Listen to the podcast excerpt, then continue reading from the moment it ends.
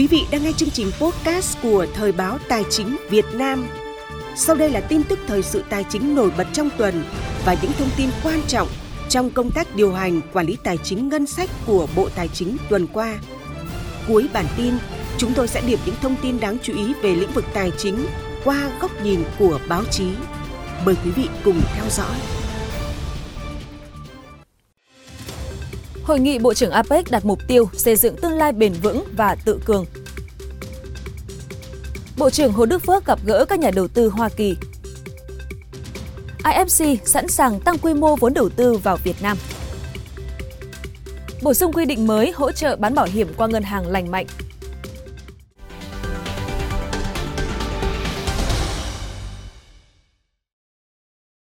Thưa quý vị, ngày 13 tháng 11 theo giờ địa phương, Hội nghị Bộ trưởng Diễn đàn Hợp tác Kinh tế Châu Á-Thái Bình Dương APEC năm 2023 đã chính thức khai mạc tại San Francisco của Hoa Kỳ. Sự kiện là một phần cho các hoạt động của tuần lễ cấp cao APEC. Bộ trưởng Bộ Tài chính Hồ Đức Phước dẫn đầu đoàn đại biểu Việt Nam tham dự. Hội nghị có sự tham dự của Bộ trưởng Tài chính 21 nền kinh tế APEC và các đại diện của các tổ chức quốc tế – Hội nghị Bộ trưởng Tài chính APEC năm nay do Hoa Kỳ chủ trì đưa chương trình nghị sự hợp tác trong khu vực APEC thông qua các chủ đề ưu tiên. Các bộ trưởng tài chính đã thảo luận vai trò quan trọng của APEC trong việc thúc đẩy tăng trưởng bền vững và toàn diện thông qua việc kết hợp kinh tế trọng cung hiện đại, hợp tác và liên kết tài chính để đạt được các mục tiêu về khí hậu và bền vững, cũng như hỗ trợ cho sự phát triển có trách nhiệm của tài sản kỹ thuật số. Chia sẻ với báo giới, Bộ trưởng Bộ Tài chính Hồ Đức Phước cho biết Việt Nam cũng đã chia sẻ về các nỗ lực mà Việt Nam đang triển khai các cam kết quốc tế về giảm phát thải dòng khí nhà kính về không tại COP26 và tuyên bố GETP trong việc huy động nguồn lực tài chính quốc tế để đáp ứng đủ nhu cầu chuyển đổi năng lượng trong nước công bằng, khả thi, hiệu quả. Bên lề hội nghị, Bộ trưởng Bộ Tài chính Hồ Đức Phước đã gặp song phương Bộ trưởng Bộ Ngân khố Australia, Quốc vụ Khanh về Tài chính Nhật Bản và Bộ trưởng Bộ Tài chính Singapore và Tổng Giám đốc điều hành Ngân hàng Thế giới để chia sẻ về những mong muốn hợp tác của Việt Nam trong thời gian tới. Sau khi kết thúc hội nghị Bộ trưởng Tài chính APEC ngày 14 tháng 11 tại Los Angeles, Hoa Kỳ, Bộ trưởng Bộ Tài chính Hồ Đức Phước chủ trì hội nghị tiếp xúc với các nhà đầu tư với chủ đề Việt Nam triển vọng tăng trưởng tươi sáng với sự tham dự của hơn 60 nhà đầu tư gồm các quỹ đầu tư lớn, các tập đoàn, doanh nghiệp Hoa Kỳ. Với vị thế đầu tư chiến lược và tiềm năng tăng trưởng mạnh mẽ, Bộ trưởng Bộ Tài chính Hồ Đức Phước bày tỏ mong muốn các nước trở thành đối tác cùng đồng hành với Việt Nam để hiện thực hóa những triển vọng lớn lao mà Việt Nam sẵn có. Bộ trưởng khẳng định sự hiện diện của cộng đồng đầu tư quốc tế, của các tổ chức doanh nghiệp và định chế tài chính quốc tế có mặt tại hội nghị đã và sẽ đồng hành cùng với chính phủ và Bộ Tài chính Việt Nam trên chặng đường phát triển tươi sáng. Tại sự kiện, Bộ trưởng cùng lãnh đạo Tổng cục Thuế, Ủy ban Chứng khoán Nhà nước đã chia sẻ gợi mở, giải đáp những vấn đề nhà đầu tư quan tâm. Ở chiều ngược lại, các nhà đầu tư Hoa Kỳ cũng cam kết mạnh mẽ cùng hợp tác với các đối tác Việt Nam. Điều này đã khẳng định sự thành công của hội nghị xúc tiến đầu tư Việt Nam triển vọng tăng trưởng tươi sáng. Trước đó, từ ngày 6 đến ngày 14 tháng 11 năm 2023, Bộ Tài chính cũng đã tiếp xúc với các nhà đầu tư tại New York, Boston, các hội nghị xúc tiến đầu tư nhằm triển khai thực hiện đề án chiến lược nợ công đến năm 2030 và đề án cải thiện xếp hạng tín nhiệm quốc gia đến năm 2030 đã được Thủ tướng Chính phủ phê duyệt. Thưa quý vị, cũng trong tuần qua, Ủy ban Thường vụ Quốc hội đã họp phiên giữa hai đợt của kỳ họp thứ 6 Quốc hội khóa 15.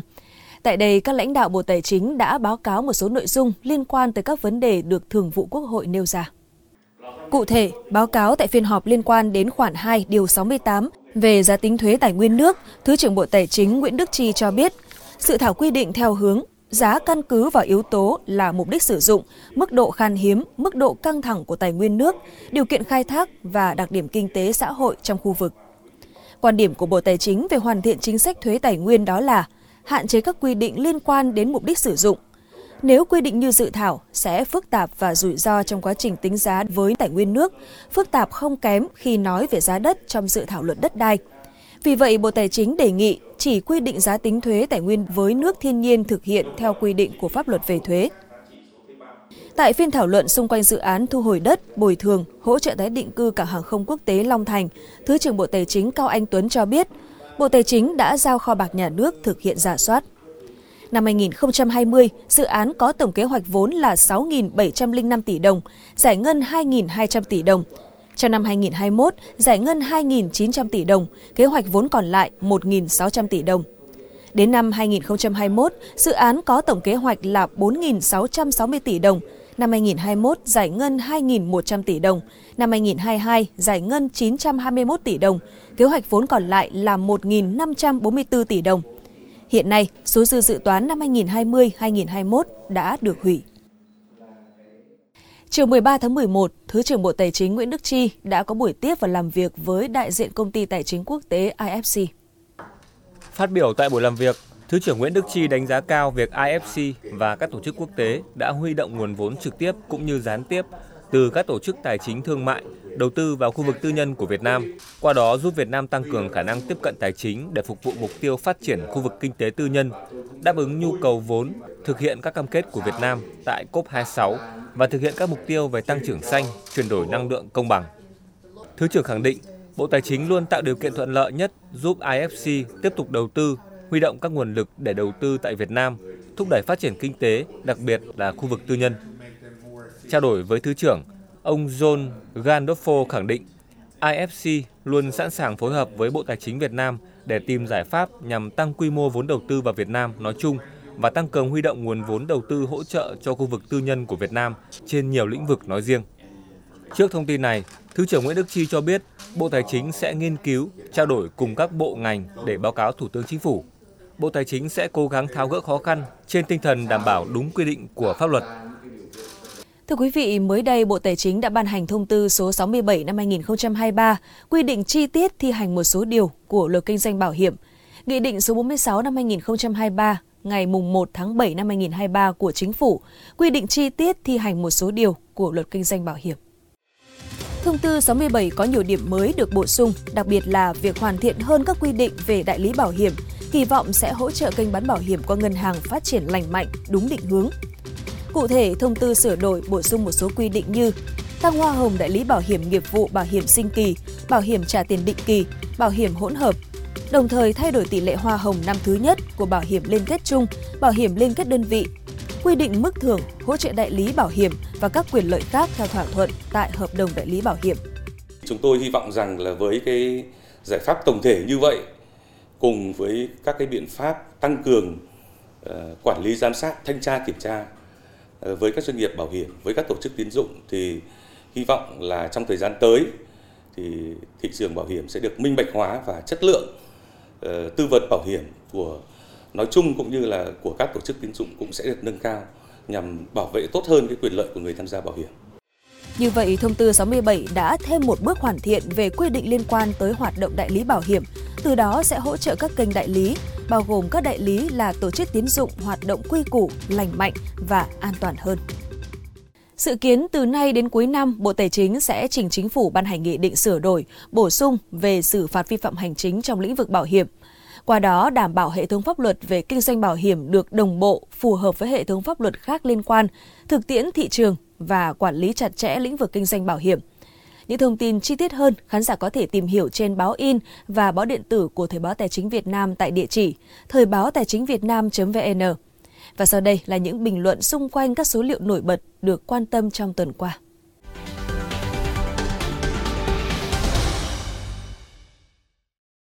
Thưa quý vị, theo thông tin từ Bộ Tài chính, kết quả giải ngân của cả nước ước 10 tháng đạt 52% tổng kế hoạch vốn và đạt trên 56% kế hoạch Thủ tướng Chính phủ giao.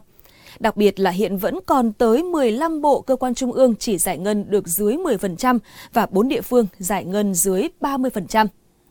Cũng theo Bộ Tài chính, trong 10 tháng qua, Thanh tra Bộ Tài chính và các đơn vị chức năng trong hệ thống ngành tài chính đã kiến nghị xử lý tài chính 67.771 tỷ đồng – kiến nghị thu hồi hơn 19,6 nghìn tỷ đồng và thu nộp ngân sách nhà nước hơn 13,6 nghìn tỷ đồng.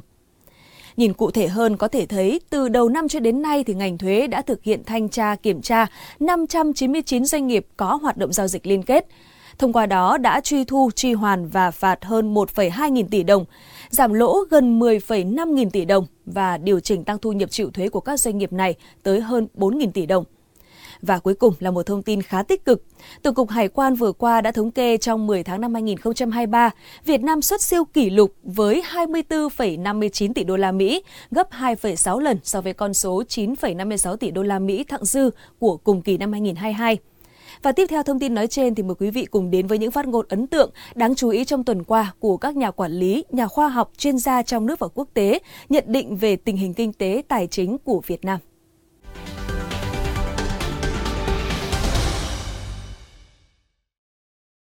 Trả lời phỏng vấn Thời báo Tài chính Việt Nam, tiến sĩ Nguyễn Trí Hiếu nhận định,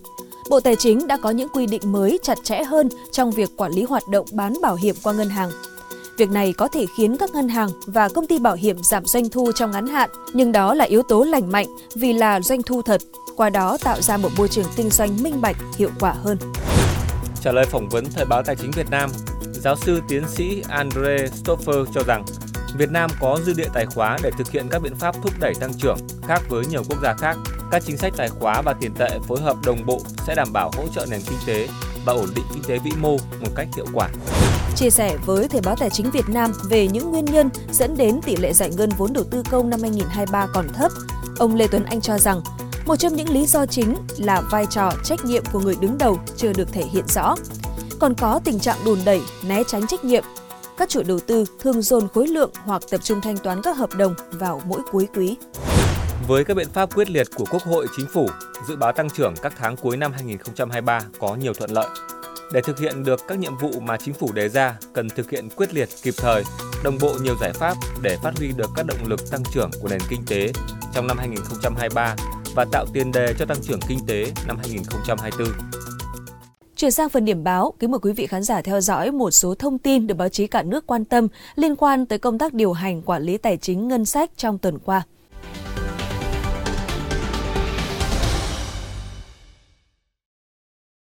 Tuần qua, nhiều báo phản ánh về tiến độ thu ngân sách 10 tháng năm 2023. Truyền thông dẫn báo cáo từ Bộ Tài chính cho biết, lũy kế 10 tháng thu ngân sách nhà nước ước đạt 1.398,7 nghìn tỷ đồng, bằng 86,3% dự toán, giảm 9,2% so với cùng kỳ năm 2022. Lý do vì nhiều khoản thu như xuất nhập khẩu, dầu thô, ô tô hay điện thoại di động đều giảm. Thông tin khác cũng nhận được nhiều sự quan tâm của báo chí, đó là vấn đề ngành thuế yêu cầu giám sát việc xuất hóa đơn từng lần bán xăng dầu. Theo báo cáo, Tổng cục Thuế yêu cầu các cục thuế giám sát chặt chẽ việc phát hành hóa đơn, sử dụng hóa đơn nói chung và hóa đơn đối với xuất bán xăng dầu nói riêng, phát hiện và xử lý nghiêm các hành vi phát hành, sử dụng hóa đơn chứng từ không đúng quy định. Tiến độ cổ phần hóa, thoái vốn doanh nghiệp nhà nước cũng là một vấn đề được báo chí quan tâm. Các báo nêu trong 10 tháng của năm 2023 không phát sinh doanh nghiệp cổ phần hóa và tình hình thoái vốn cũng không mấy khả quan. Việc thoái vốn cũng rất chậm khi mới thực hiện được ở 4 doanh nghiệp với giá trị 8,8 tỷ đồng, thu về 19 tỷ đồng.